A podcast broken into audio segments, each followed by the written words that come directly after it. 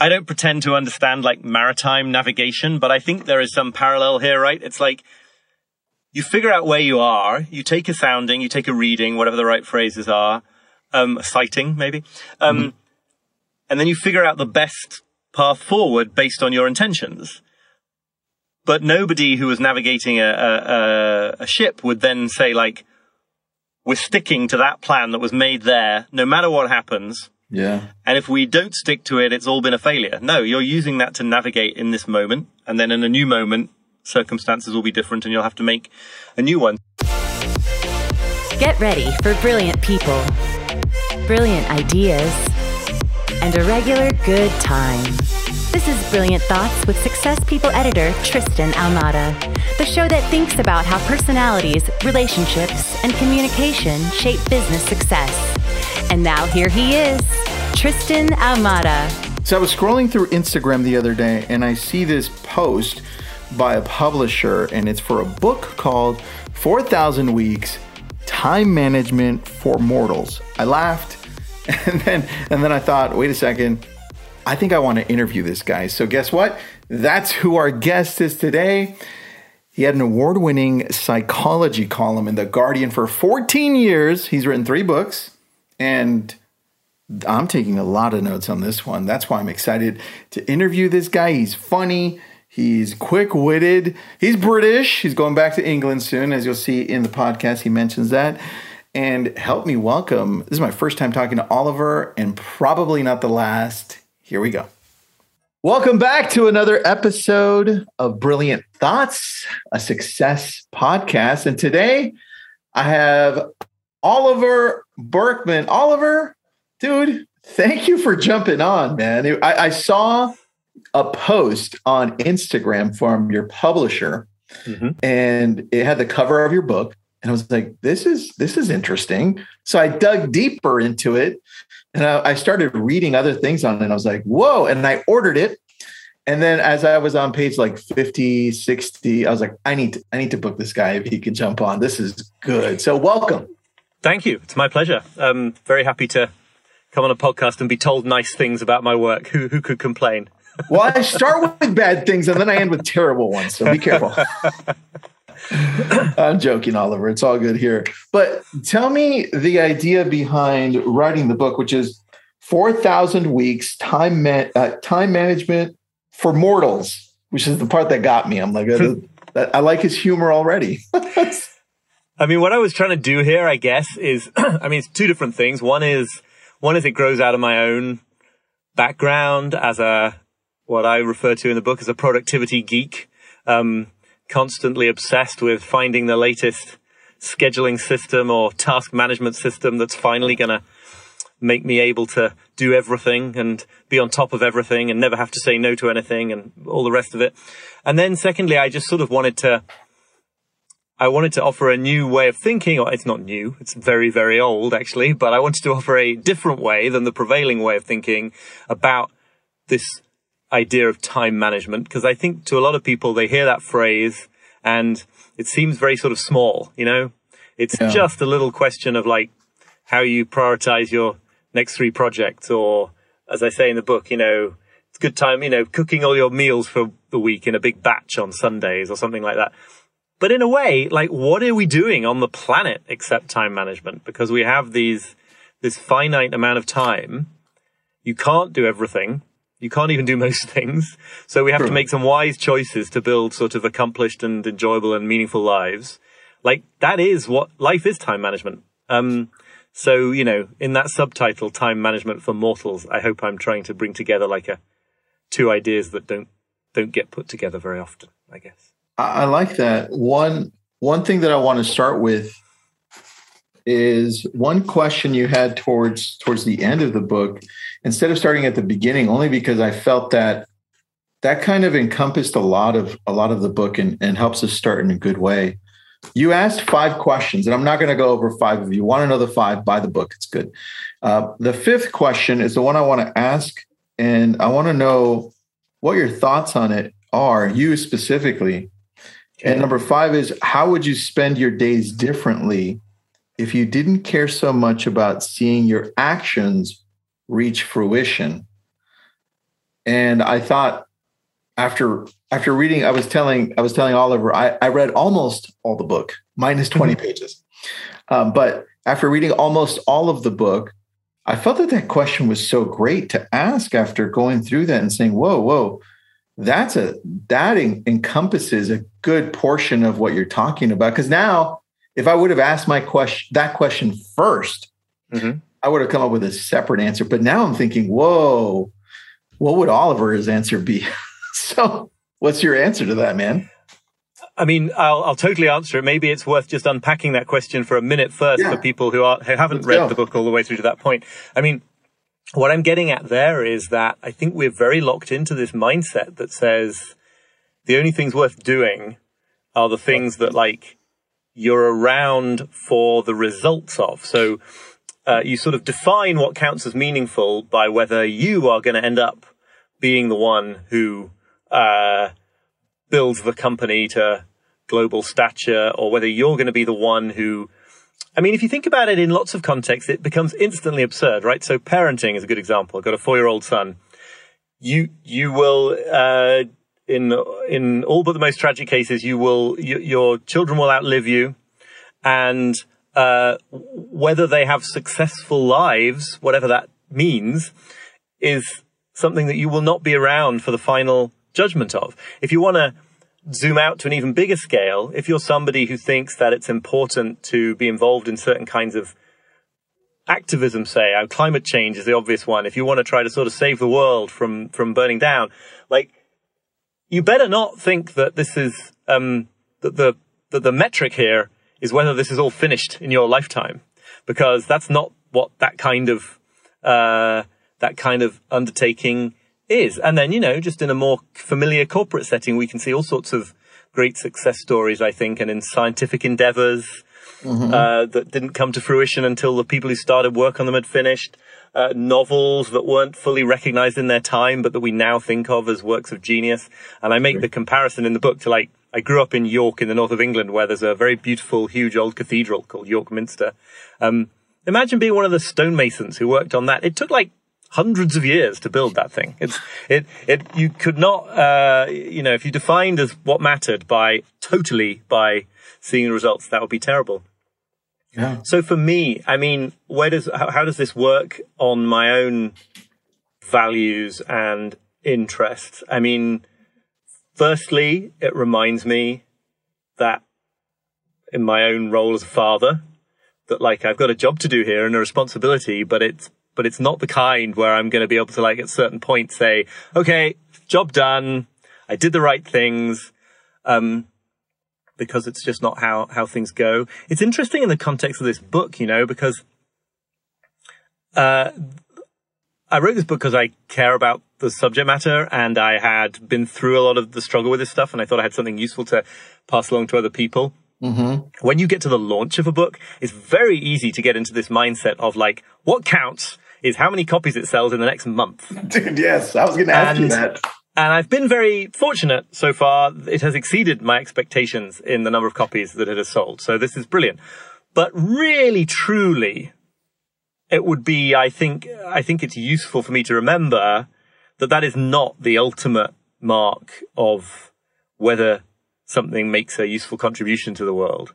Um, and that if this book sort of, um, bubbles through various different people and gets past the word of mouth, firstly, it might be after I'm gone, I suppose, but also it might just be in parts of the world where I'm never going to know about it, right? I mean, yeah. somebody's going to, I hope, recommend it to somebody else and I'll never know that. Yep. Now, if I say it only counts if I get to be like, I, I see all these results, then something is missing there because it's actually really nice to know that you might have started these conversations. So it's useful actually for you to remind me of this right now because right in the middle of a book launch, it's extremely easy to go straight into like, what are the numbers? What are the numbers? What are the numbers? You know, um, what's well, my Amazon ranking? You know? That's what you get from everybody else around you, right? right so right. Yeah. Uh, and I don't think that's bad, right? I'm not saying you should only, you should not care about seeing like launching a business and seeing it come through to profit or mm. writing a book and seeing it get into the hands of a bunch of people. It's just that you don't want to make that the only criterion for whether something's worth doing.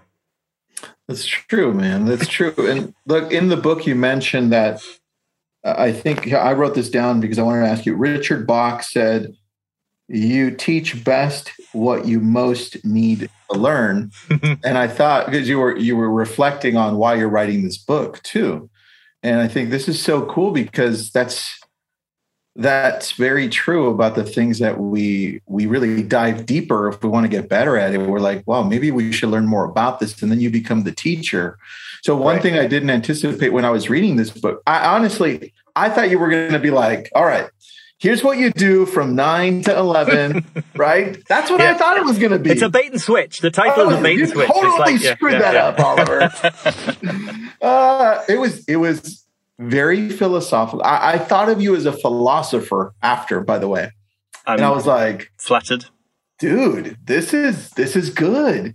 Uh, and you bring up uh, the Pomodoro technique, which is like 25 minutes of work, five minutes of rest, and all that good stuff. Can you go a little bit into that because we, we come from the business world. Entrepreneurs, solopreneurs are listening to this. What is that method, and what do you think of it? Well, the Pomodoro technique, very simply, is there's a whole there's a deeper way you can go with it, but it's basically just this idea of working in 25 minute bursts with a five minute break and then a longer break after four of those. Uh, you've done them. Now, I'm a little bit rude about it in the book, but I want to be clear. I don't think those kind of techniques are like bad. I don't think that there's something wrong about using them. And I, in fact, I have sort of started experimenting again with the Pomodoro technique just in recent, in recent weeks. I think the problem is the mindset that we tend to bring to them. Mm. It's this feeling that we're going to use them and they're going to like enable us to achieve this kind of total control over our lives and our time. We're going to use them to sort of force our way through into this position where we're sort of perfectly optimized. We can stay on top of all our email, all our obligations, but also all our ambitions, just do everything. And, and so we use them to try to kind of get one over on time, really, or to sort of gain a gain an edge over time. And I think that is a goal that is like destined to disappointment because time is always going to win. And because like the more you manage to cram into your day for various different reasons we can talk about, but the more extra stuff you'll then feel you have to try to cram into your day. So it's like a treadmill. Um, you can't ever uh, what this book is against, I think, is a, I think this is a manifesto about saying like, you're not ever going to feel like you're the master of your time. You're not ever going to feel like you're in control of your time. And part of that is because we live in a world now of infinite inputs, right? Mm-hmm. There is an infinite number of emails you could receive. If you're in a traditional job, there's an infinite number of demands your boss could make. If you're a sort of entrepreneurial person, there's an infinite number of businesses you might want to launch or aspects you might want to work on in your business. And we're finite humans. So it's just math, right? I mean, you can't do an impossible amount of things with a finite resource. Uh, now, then sometimes people misinterpret this as a kind of despairing kind of like, so just give up. Like life sucks. There's no point trying to do cool stuff. But I hope that what comes mm. from reading the book is that, um, it's the exact opposite, right? It's, it's precisely when we can let ourselves stop trying to do this impossible thing of becoming perfectly uh, able to do everything, perfectly efficient, all the rest of it. It's once you drop that fight that you have the attention and the resources and the time to focus on a few important things that count and to do them instead of being like, oh, next month I'm going to be in control of my time and then I'll launch that cool project, you know. So it's like it, it's in it's in favor of doing cool stuff instead of it's in favor of doing some meaningful things now instead of always chasing this perfect situation that never arrives. And, and it never will, man. So I, I love right. that about the book. I have a question that why do you think why do you think that most people feel accomplished temporarily when they when they just check off a whole bunch of stuff? Like okay you know what? Check check check. Ooh today was great yeah, yeah. i i know it. Me too you know, yeah, know. i'm not i'm not immune to any of this right? Yeah it's it's i think there's a strong uh i mean it's partly it's societal and economic. It's not all individual but like we feel this kind of really strong uh bias in favor of just like doing stuff.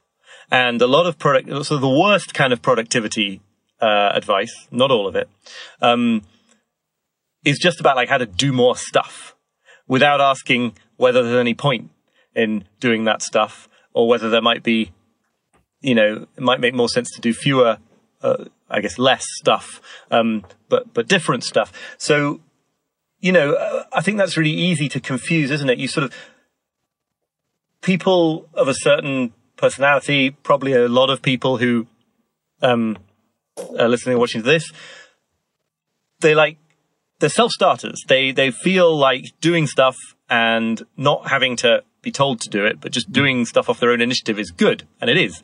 Yeah. But then you're liable to like get to the end of the day and collapse on the couch and be like, "Wow, I really undertook a lot of activity today." But like, it's not necessarily a good thing. It depends on what it was, right? Yeah. And so we sort of confuse that virtuous, tired feeling of like, "Whew, I really, uh, you know, um, crossed off items." with with the question of whether it was something worth doing. And it might be on a given day that doing two or three specific important things and then like getting up from your desk at 2 p.m. and spending the rest of the day, um, here in Brooklyn, I want to say in the park, but where you are, I might say on the beach.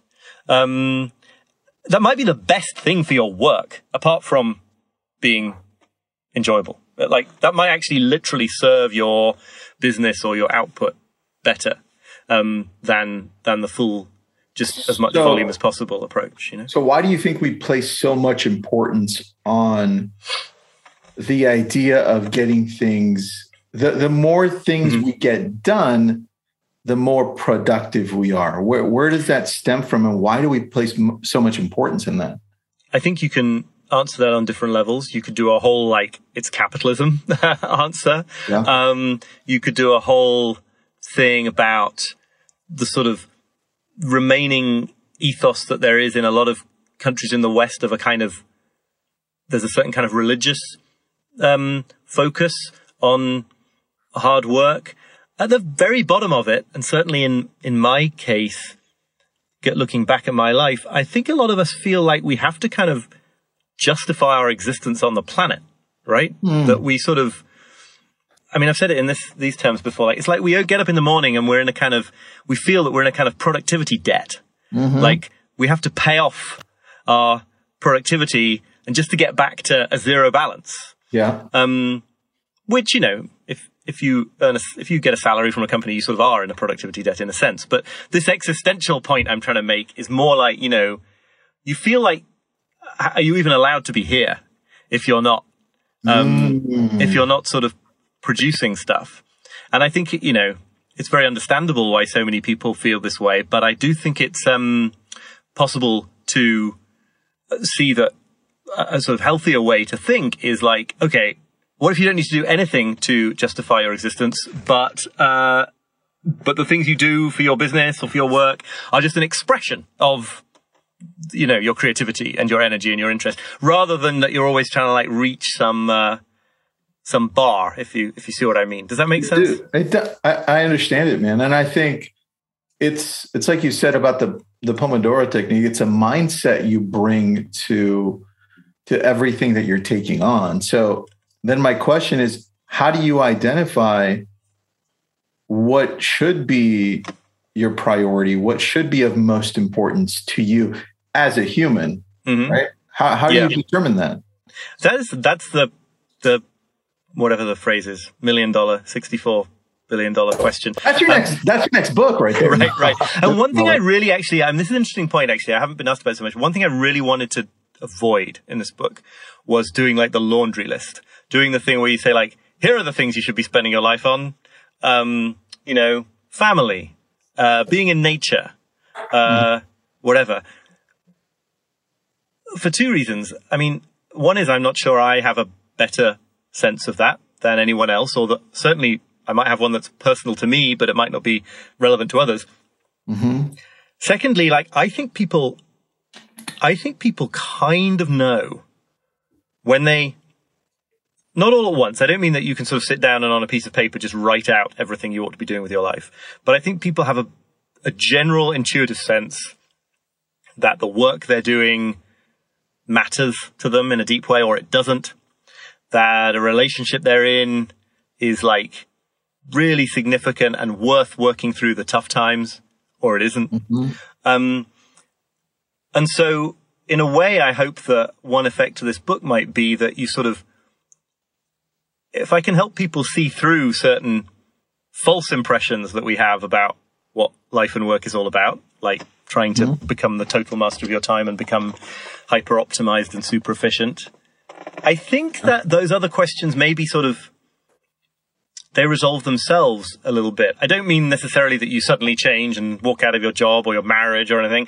It can all be sort of trial and error, but um, you know, it's just sort of it, it, enables you to be a bit more open to um, something that's going on beyond beyond your conscious mind. I think, which is this like, general feeling that people have of like what would be a fruitful direction for me and and what wouldn't. So I'm sort of refusing to answer that question in a way. No, well, actually, you you kind of did with what you said because when we're towards the end of the book, you mentioned that when we come when we get to the point where we start being more understanding of what we're actually doing like our activities and we're present in what we're doing right all of a sudden we start seeing things change right and so you do answer it in the book and you did take that route. And I think that that that's important to note because so often we we do things just to do things and we're not mm-hmm. we're not involved. It's kind of like when people tell you to to just shut up and listen because most people are are thinking about what they're going to say next. Uh-huh. Right. And so that's what I was thinking of when I was reading that. I'm like, that that is something we can all learn from at all levels, regardless if we're solopreneurs, entrepreneurs, parents, right? Mm-hmm. Whatever. And I, I, thought that was really important because the, the, the the things you brought up here, and there was one, there was that professor you talked about. I don't remember her name. Is it Jennifer Roberts, Harvard? Oh, the patience. Yes, yes, the uh, art historian lady. Yep, yep, yep. Tell me that story because I thought, you know what, that seemed incredible. That would slow everybody down. right? so she's great. She's a, she's an art historian at uh, at Harvard, and she has this exercise that she gives to all her new students, where they have to choose a painting or a sculpture at one of the Cambridge, Boston, uh, you know, many museums and art galleries, and go and, and go and look at it for three hours. I think you're allowed to take bathroom breaks, but other than that, three hours. And um, she knows that it's a crazy amount of time to, to go and look at a painting. And I did this. I went and did, I went and met her and interviewed her. And then I went to look at a painting for three hours in the Harvard Art uh, Museum. Uh, but her, her thinking here is that, you know, we live in this incredibly accelerated culture. Technology accelerates the culture. Competition and economic competitiveness accelerates the culture. Um, and she felt that she had to sort of not only teach her students some stuff about art, but actually teach them how to see art again by by obliging them to sort of uh, slow down and not assume that because you've looked at uh, a painting for two seconds that you've seen it in, deeply. Mm-hmm. And her experience with this, and mine as well, it, it's quite freaky. But like, what happens is you sort of spend the first hour dealing with this ridiculous scenario where you're sitting watching a painting for three hours, right? You sort of, you feel uncomfortable, you wriggle, you try to think, you think, oh, should I change paintings? Like, oh, I wish I hadn't done this. This is so stupid. And then on the other side of that discomfort, you do literally start to see things in a painting, in a good painting, that you had not seen. Like uh, it's not a it's not a metaphor. It's like I was looking at a painting. Don't go into details. I was looking at a painting that has apparently three people in it. After mm-hmm. an hour, I realized that there was a shadow in this painting that meant there were probably four people in it. I mean, this is crazy, right? It's just like it's a new level of knowledge of the world that comes from not rushing things faster than they need to take. And the obvious question for most people is going to be, okay, but I don't really care about art history and paintings. What's the relevance of this point beyond that? And I think the relevance is that there are all sorts of activities on every scale, like things we do within a day, things over a course of a of a year, that that take the time they take. They have a kind of built-in time that they need, and um, uh, reading is another very good example, right? People people increasingly find it hard, I think, to focus on reading a book because we live in a world where lots of other kinds of information come to us so so instantaneously. Yeah. And and it's it's uncomfortable because you need to feel that that desire to wriggle off and do something else, and you need to sort of stay with it instead of mm-hmm. uh, acting on it. But the end result is that you you reach new levels of creativity and knowledge, and you know this. I, I could imagine that also applying. You tell me if this feels relevant to uh, you know solopreneurs and entrepreneurs, but it I could f- imagine this playing a role in terms of knowing when to wait for results, when to keep going through the dip in the middle or whatever of a project that doesn't seem like it like it works yet because like you don't get to force how reality goes right like you get to you get to play with reality but you don't get to like set the rules of how the rest of reality is is going to unfold that's true man i think the one thing that whole section reminded me of that story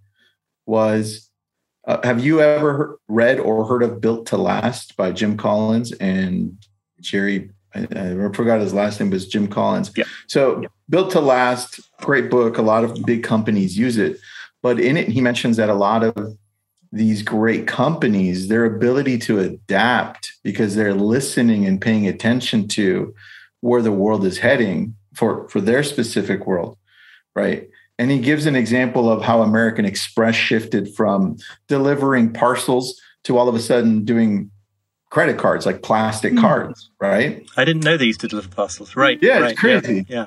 So that shift happened because they were able to pay attention to what's happening. And a lot of the times, just us humans, we're so focused on the rest of it and moving just fast in the mm-hmm. world that we're in that we miss like you said, the shadow of the painting. Yeah. Where we could have gone deeper. And that's what I was I was learning that when I was reading your book. I was like, man, that that can really apply to to every aspect of being human, whether it's actually being human, running a business, running a family, right? Self-mastery, whatever, whatever it is, we need to really slow down. And the first thing I thought of was all right, so you're telling me I need to slow down and smell the roses, Oliver? What's going on here?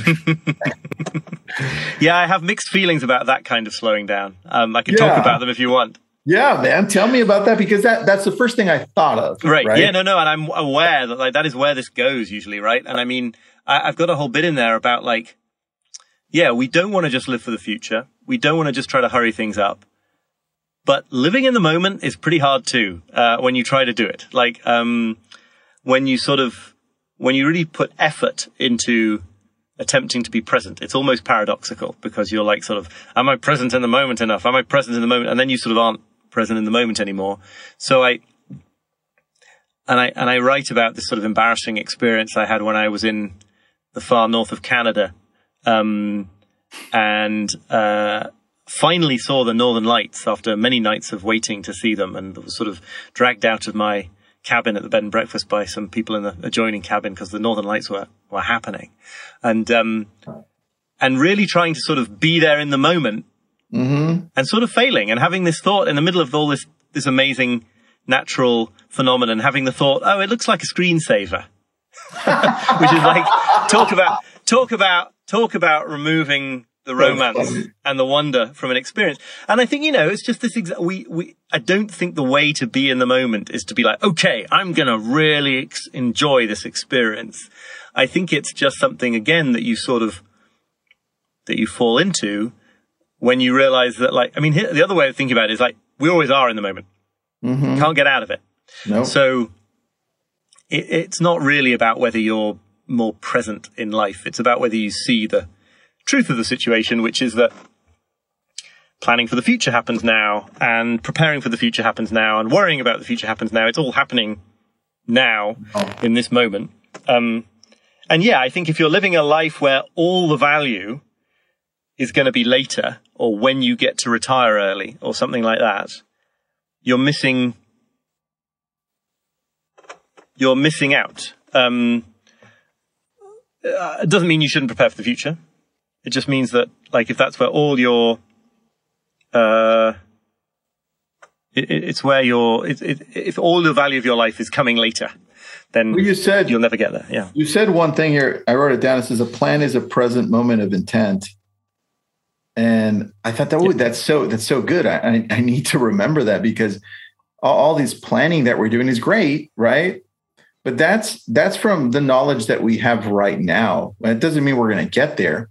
And then Right. the challenge is that we hold ourselves to this that present moment of intent and then all of a sudden we start basing everything off of that and that Right. becomes a challenge because and that's where that's where you you wrote this and this was important because we all feel this our anxiety stems from our feeling that our efforts will bring success right this is why we have to make peace with uncertainty i wrote um, because we don't know well we don't know and dude that Right. was that was so beautifully written that was awesome so congrats on that Thank Just- you. Thank, that thank you line much. alone was like damn I'm I'm glad to hear it. I mean, yeah, I think all all this is is like I don't un- I don't pretend to understand like maritime navigation, but I think there is some parallel here, right? It's like you figure out where you are, you take a sounding, you take a reading, whatever the right phrases are, um, a sighting maybe,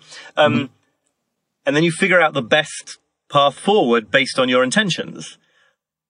But nobody who was navigating a, a, a ship would then say like, we're sticking to that plan that was made there, no matter what happens. yeah And if we don't stick to it, it's all been a failure. No, you're using that to navigate in this moment. And then in a new moment, circumstances will be different and you'll have to make a new one. So I'm not like against planning, really. It's just that you have to see plans for what they are, which is like, ever changing yeah, and you orienting yourself right now in what seems like the most sensible way rather than mm.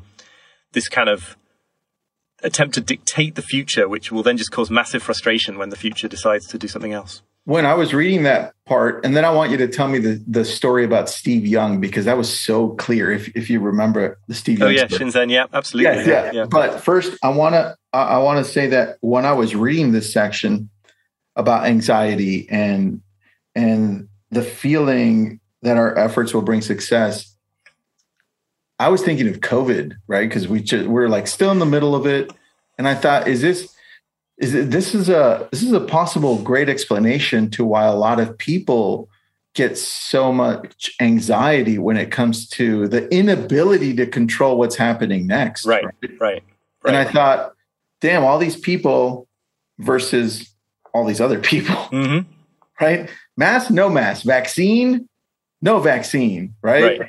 And it's like it's tearing our our our current world apart in some places. So Yeah.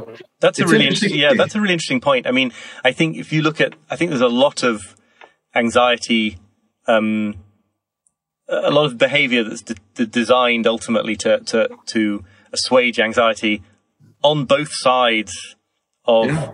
the thing. So you know, people who want to people who want to believe that with enough care and masking and distance they can make this thing completely go away, and people who are so horrified at the idea of confronting the fact that it's real that they want to start making up conspiracy theories about how it isn't real. You know, like so both sides of that continuum yeah. everyone and you know all of us in lots of different ways all the time right are, are just trying to make ourselves feel less anxious about the fact that we have like none of us know what's coming in the next minute you just don't ever That's so true, man. When this all went down, and, you reminded me of, um, have you ever read E Myth or E Myth Revisited?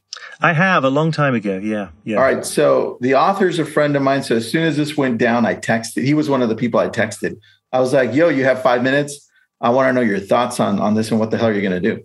Um, and so he said, "Yeah, call me." So he was one of the first I called, and he said, "Tristan, what made you think that you knew what was going to happen the next day in the first place?" I was like, "Okay, okay." I felt like an idiot. I was like, "You're right. You're right. I'm sorry." right yeah So that gave me the Yeah. perspective I needed on the first day, right? On what we thought it was the first day. But tell me the story about Steve Young because that put a lot of the book in perspective for me. oh interesting he, well he is um uh it's funny to think of him as called Steve Young because his name now famously is Shinzen Young, and he's a meditation teacher, sort of very prominent and uh, uh, I think, great uh, meditation teacher of meditation.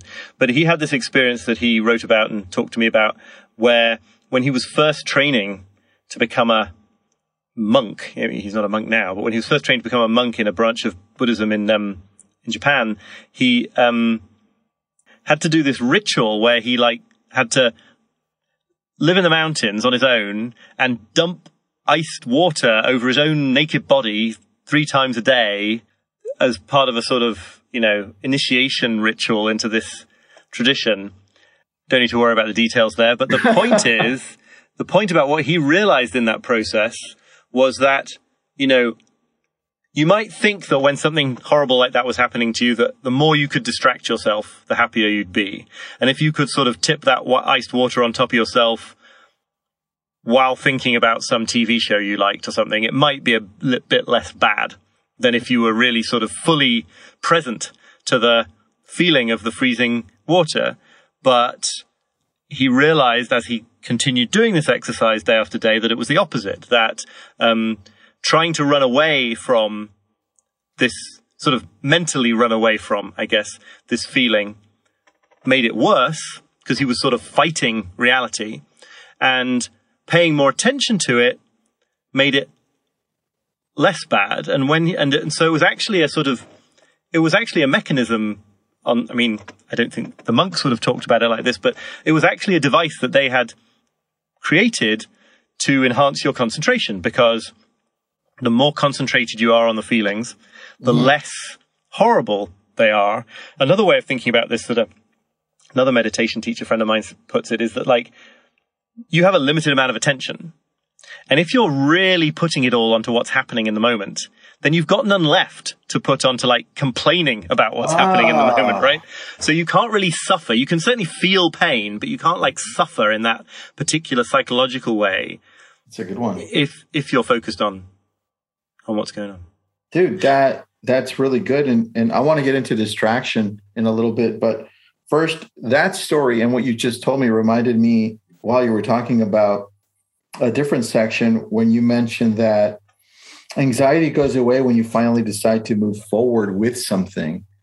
And right. and you you mentioned relationships, you mentioned uh, just different things that when you fully commit yourself to it and you know there's no way back, mm-hmm. right? All of a sudden it starts working.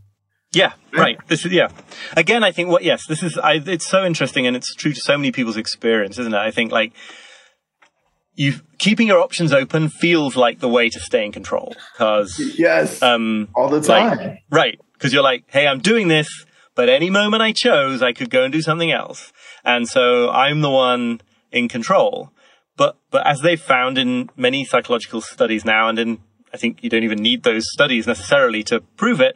Um, people are much happier on average when they can't back out of a decision because you're no longer tormented by this like, oh, should I switch? Should I do something different? It's like, no, too late now. Um, and so I've had this experience, I mean, in many different contexts, but one that springs to mind is like I left, I was on the staff of a newspaper and I decided to leave the staff because, um, and go freelance because I would be able to do more things that I wanted, but I would be trading security. I carried on working for them in various different ways, but like I would be trading security or what felt like security. Uh, it's funny mm-hmm. to think about jobs on newspapers being a source of security, isn't it? But, uh, That's um, a different world, man. um, uh, anyway, and so my, and so I was sort of, I was ambivalent about whether to do it. Is it worth the trade? And of course, once you have decided to do it, it's too late. Can't go back, pretty much. Then it's great because you just get down to business and you start building the new thing and you have a sort of, um, unity of focus on the new thing now because, uh, there's nothing else to be worried about. And that's why, you know, I think, um, I, I don't have any real personal experience of, uh, online dating just because of by chance in terms of when I met my wife and things like that. But I, I, I get the sense from people who have a lot of experience of online dating that there's a huge downside to this sort of thought in the back of your mind that whoever you're meeting right now or having a drink with or messaging online, there is a theoretical hundred thousand other people. Now, actually, in reality, they might not want to have anything to do with you, of course, but in principle, hundred thousand other people who uh, might be better. You know, that's that's a that's a torment. That's not like um, that's not a wonderful thing. That's a that's, That's a, true, a, man. a bad thing. You know, I, I didn't understand that fully until I read it in your book because I'd heard it for years from Tony Robbins. He always says, just burn your boat, burn your boat, Right. burn your boat.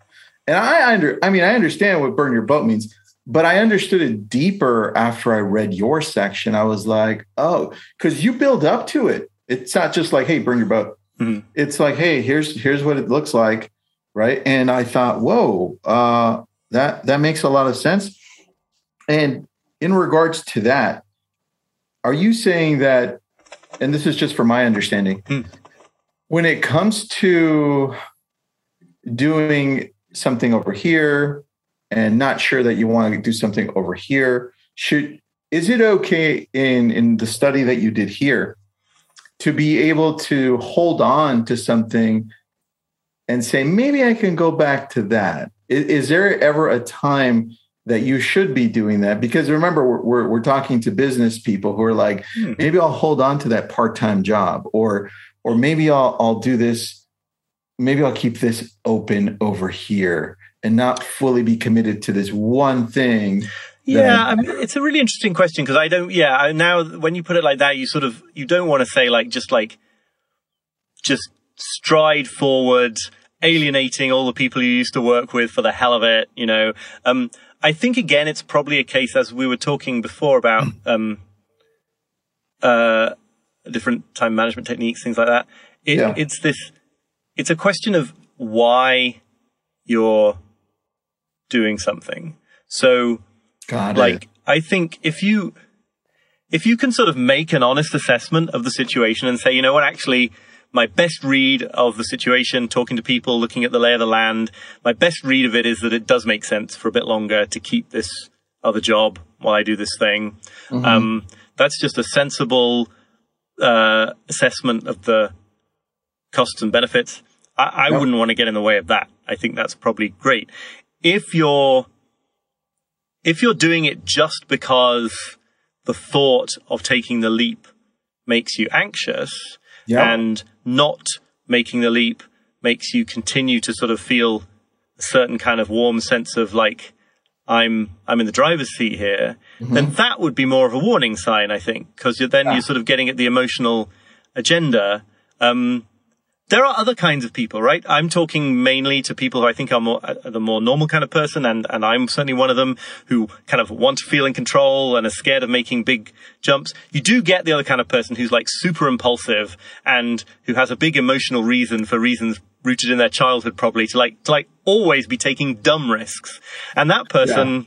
You know, needs to look in the other direction and say, well, what is it serving in me to always feel like uh, I'm totally unpredictable and nobody can tell whether I'm going to like uh, you know um, destroy everything I've built on a moment's notice. they need to read um, a different yeah. book, Oliver. Yeah, exactly. Yeah, yeah, yeah. this isn't for them.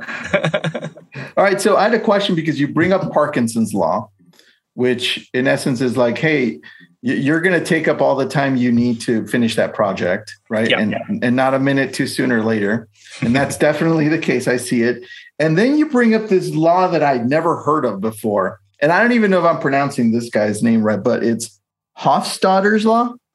Hofstadter. Yeah, yeah. Yeah. You got it right. Tell me about Hofstadter's law and and how you compare both because I saw some similarities and then some differences. I'm like, okay, Yeah, I mean, Hof, both of them are kind of jokes, right? So they're they're Oh. true jokes. They get at something very real in life, but I they're not sort of laws in a, a physicist would object to calling That's them true. laws. Um, so so Parkinson's law is that the work is that work expands to fill the time available to its for its completion. If you if you mark off six hours for a project, you might get it done. But if you mark off ten hours, you'll take the ten hours to to get it done. And uh, sort of additional to that is the kind of phenomenon where that I call the efficiency trap, where if you get very good at doing stuff quickly, you sort of attract more volume into the system. So if you get really good at processing your email, you're going to get more email and la la la. So that's a sort of that's the sort of older idea about how time can't be managed in the way that we think it can be managed because because the stuff that fills it will be sort of beyond our control. Hofstadter's law is funny because it's uh, it's deliberately self-referential. Hofstadter's law states that um, anything, projects, whatever, will always take longer to complete than you predict, even when Hofstadter's law is taken into account. So it's the law that mentions itself in its definition. Um, and Hofstadter, who's a computer scientist, Douglas Hofstadter, was sort of having a was having playing a joke here. But what he means is like things take longer than you can predict, even when you realize that they take longer than you can predict and you try to build that in to your prediction, That's right? True. So it's a kind of, he's sort of throwing up his hands in a way and saying like, if you think it takes you, if it takes you two hours to write, I don't know, some particular blog post, and you know that it never takes you two hours, you know that it takes you longer, so you give yourself four hours. Well, then it's going to take you six hours because like that you're in this sort of ridiculous uh, situation where however much you try to build in the the planning fallacy, the fact that we can't properly, with the fact that we're very bad at, at, at um, predicting how long things are going to take. It's not just that we're bad at predicting how long things are going to take. It's that even when you know that you're bad at predicting how long things are going to take and you try to build that in to your predictions, you'll still be bad at uh, planning how long they're going to take. So anyway, I like that. well, it is a sort of yeah. Go on which will go into distractions. And I want to talk about that for a minute or 2 mm-hmm. because the one thing that stood out to me was like, whoa, whoa, whoa uh, I'm not seeing now distractions as I was seeing them before. You're telling me and and the readers, distractions are okay and it's part of life. And here's why. Uh, can you touch on that for a minute or two? Yeah, I guess I am saying that. I don't know. I think I'm saying. I mean, I think I'm making sort of two big points about distraction. One is that in a sense, you're always being distracted from something yep. to do something else, right? Because we're finite, because every choice to do something is a choice not to do a thousand other things. Excuse me. Um, so there's always something that you probably should be giving your attention to, according to some uh, someone, or but but you're not, and that's just baked into being human. So don't worry about that in itself and just make sure that you're doing your best to, to choose the right things to give your focus to.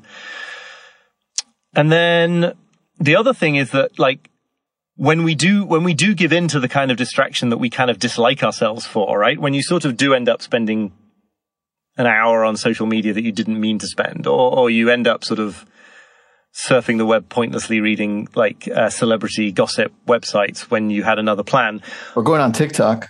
Right, whatever. I haven't haven't really dipped my toe in there yet because it's like, don't, no, I'm not. I'm not going to try that addictive drug as well. There's, I've got too many of them already. Yeah, it's like, yeah, um, uh, that you um, that we give we give into that sort of willingly. We we're not really being like, I mean, it, we talk as if Silicon Valley comes and like grabs us and pulls us away into these social media spaces. And I think Silicon Valley does have a lot to answer for, actually, but it's kind of a separate question because it's not like we dragged kicking and screaming. It's mm-hmm. like I'm sitting there trying to write something difficult, and then the thought comes like, oh, I wonder what's happening on Twitter.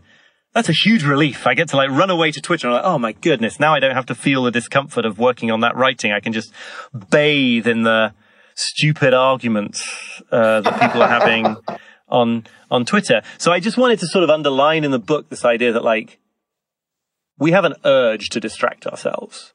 It's not just that other things in the external world uh, succeed in in uh, distracting us, and that is very useful when it comes to learning to get better at not giving your attention to things you don't really care about because you need to start with the truth, which is like part of you doesn't want to work on your business or your book or the difficult conversation with your wife or husband or whatever. You know, part of you knows that this is important, but is like, oh, I'd far rather just be on TikTok, you know, so. Well, I think that's where it starts too, understanding that that distraction is going to be there and that you become aware of it mm-hmm. right? And what can you do about it? So I loved, I loved going there. And last question for you, man. But what do you think of routines in general to guide you better? Is that something that you're because you mentioned at the beginning you're re now assessing Pomodoro's technique and saying maybe there's something here to it. What are your thoughts on routines in general to help guide you to reach or stick to those priorities that you hold dear? Again, I'm going to say, but I think it's worth saying again, you know, it's to do with that, what you're expecting from them and the attitude that you're bringing to them. So, like, mm-hmm. I think a, I have an I have certain aspects of my routine that I try to stick with. I totally am not sort of anti routines. But I think that the daily routine and the sort of, especially the sort of perfect morning routine is something that you see people getting fixated on in a way that is not actually helping them. It, it, it's, it's fueling this idea that one day soon they're going to have their sort of period from 5 a.m. to 7 a.m. perfectly choreographed. And then apart from anything else, you know, the, the first day you accidentally sleep in or don't feel like, uh, doing the workout at 5.30 or whatever, feels like a huge failure. And that's a pity if like actually the last 10 days you did it because that should be a success. Um, so one of the thing there that I'm really uh, into is, um, there's a a ABC newscaster and meditation teacher called Dan Harris. I don't know if you've come across his stuff. Uh, yep. And um, he has this great recommendation. He's talking about meditation, but I think it applies to any good habit you want to learn that you should aim to do it dailyish. Um, so, you know, we all know that if you're trying to do something dailyish and you only do it three days a week, like you didn't do it dailyish. So it's not, it's not like just whenever you feel like it. It's like um, my friend says he's Jewish. Right, right. Yeah, exactly. Like, yeah. okay, that's yeah. funny. Yeah. Me too, actually. Um, but, uh, but yeah, so if you, if, if you, um, but if you resolve to do something dailyish, you know that you probably do have to do it like, I don't know, five days a week, most weeks, maybe four sometimes, six or seven on the really good weeks. And it, there's a certain kind of, um, there's a sort of uh, it's kind of anti-fragile to use Nassim Taleb's words, right? It's, it's not it's not this kind of brittle system that uh, breaks the moment you um, mm. fail. It's actually a sort of you know you get better at doing it through the fact that it's got this sort of built-in resilience. Um, it's not quite what Nassim Taleb means by anti- anti-fragile, actually, but never mind. The basic point, like come up with routines that fit reality and then do them instead of these routines that are only going to really work one day out of 25 and then you don't do them and the best routine in the world is not worth anything if you're not actually doing it so. That's right man. That's right. I like that. Far right. better to have a sort of mediocre routine that you really do. Uh, it's like they say about exercise right? I mean like what what what what's what kind of exercise should you is the best to do? And the answer is it's the, the one that you do. Um, and and to say what you said, it's the it's the attitude you bring to it, the mindset right, right. you bring to it. So yeah. I love it. Oliver, that was a good conversation, man. I loved it.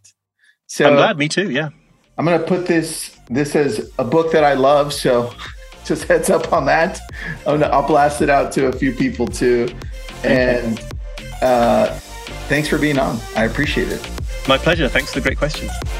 Those are all the brilliant thoughts that we have for you today. If you like what you're hearing, drop us a review or just tell your friends.